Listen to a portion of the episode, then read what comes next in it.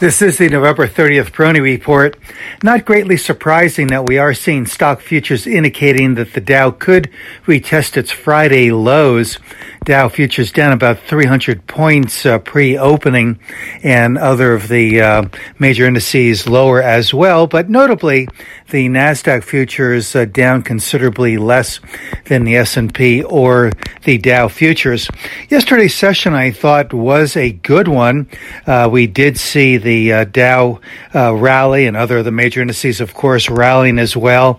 There was a, a sell-off uh, mid-morning, but we did see buyers come in uh, with that sell-off, and uh, the market finished uh, pretty nicely. More importantly, the underlying market, I thought, performed reasonably well, given that it was uh, coming off that uh, route from uh, last Friday. So not terribly surprising that we are seeing the possibility of a retest of the uh, lows uh, from last uh, Friday around that thirty-four thousand seven hundred area. Uh, I think that there's a good chance that that uh, area, thirty-four thousand five hundred to thirty-four thousand seven hundred, that uh, range of support that I've been mentioning for some weeks now, uh, can hold. I'm also impressed by the fact that uh, growth continues to show good relative strength versus value. And uh, we're seeing it this morning with the futures. We saw it uh, yesterday with the uh, NASDAQ uh, doing as well as it did versus the um, broader market indices like the um, S and P five hundred, and of course uh, outperforming the, the Dow.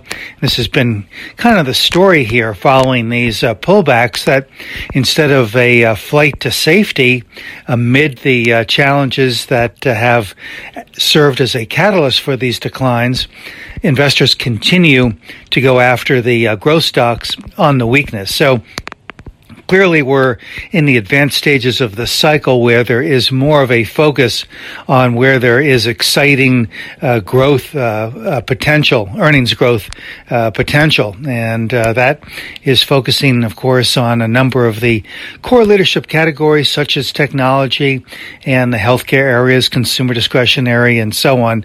Uh, and seeing uh, other sectors participating as well, such as the industrials and the materials, uh, also a good sign that the um, market characteristic continues to be pretty consistent in terms of uh, broad and diverse uh, sector uh, participation. But again, uh, with yesterday's session, the fact that uh, growth led and we didn't see a migration out of growth into value, I, I thought was a, a good sign that this uh, pullback on, on Friday really was just an intermediate uh, correction of some of the uh, near-term, near to short-term Uh, price and sentiment excesses.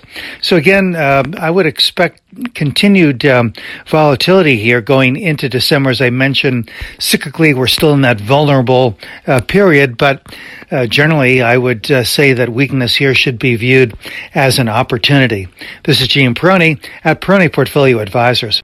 All expressions and views presented on this podcast are the opinion of the commentator and may be subject to change. A A M makes no recommendation as to the suitability of any investment. It may make a market or have financial interest in any security or sector discussed. Past performance is no guarantee of future results.